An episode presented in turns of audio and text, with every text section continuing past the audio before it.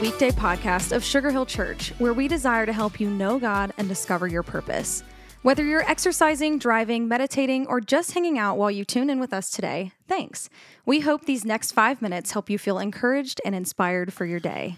Hey, everybody, and thanks so much for joining me on this weekday podcast. Today, I want us to talk about how we are designed for interdependence.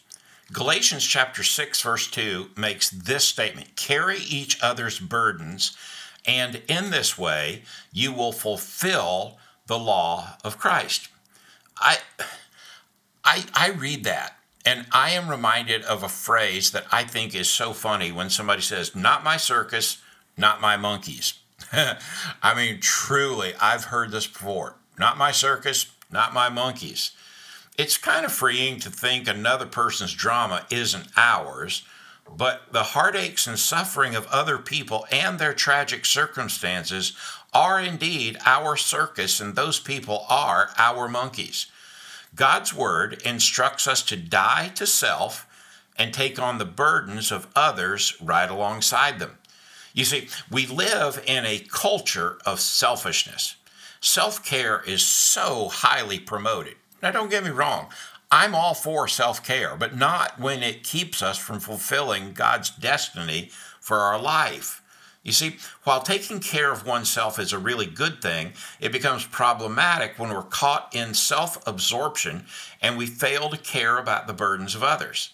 The worst about it all is when we fail to even notice the heartache that surrounds us.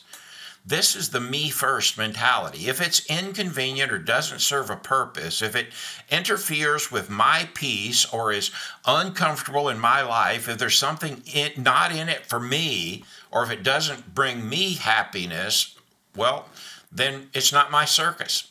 However, that's not God's way. That's not how He made us to live. We were not designed to be completely self reliant. I mean, that's just not true. Well, Scripture says this way it tells us to carry each other's burdens. Now, the Greek word for burden is baros, which conveys a weight that is heavy or crushing.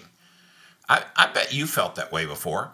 I mean, you felt like you're carrying a weight that's so heavy you could fall under it and you could be crushed. When someone is under a pressing weight, it is the responsibility that we have to stoop into that burden and help carry it with them.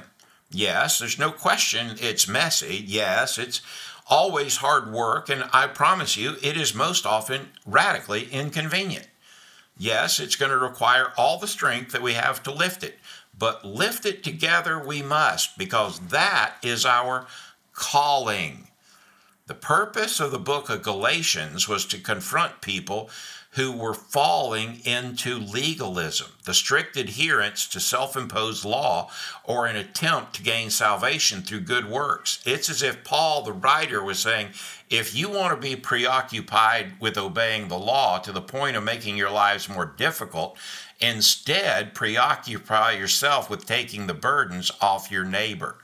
My friend, this is a great day to stop and say, Who has the Lord placed in my path that I need to help carry their burden? God bless you, friend, and thanks so much for joining me on today's weekday podcast. Thanks so much for joining us today for the weekday podcast. Our prayer is that the encouragement you just heard would help you live more like Jesus today. We would love to see you at Sugar Hill Church for one of our gatherings each Sunday at 9:30 and 11, and we're always streaming live at live.sugarhill.church.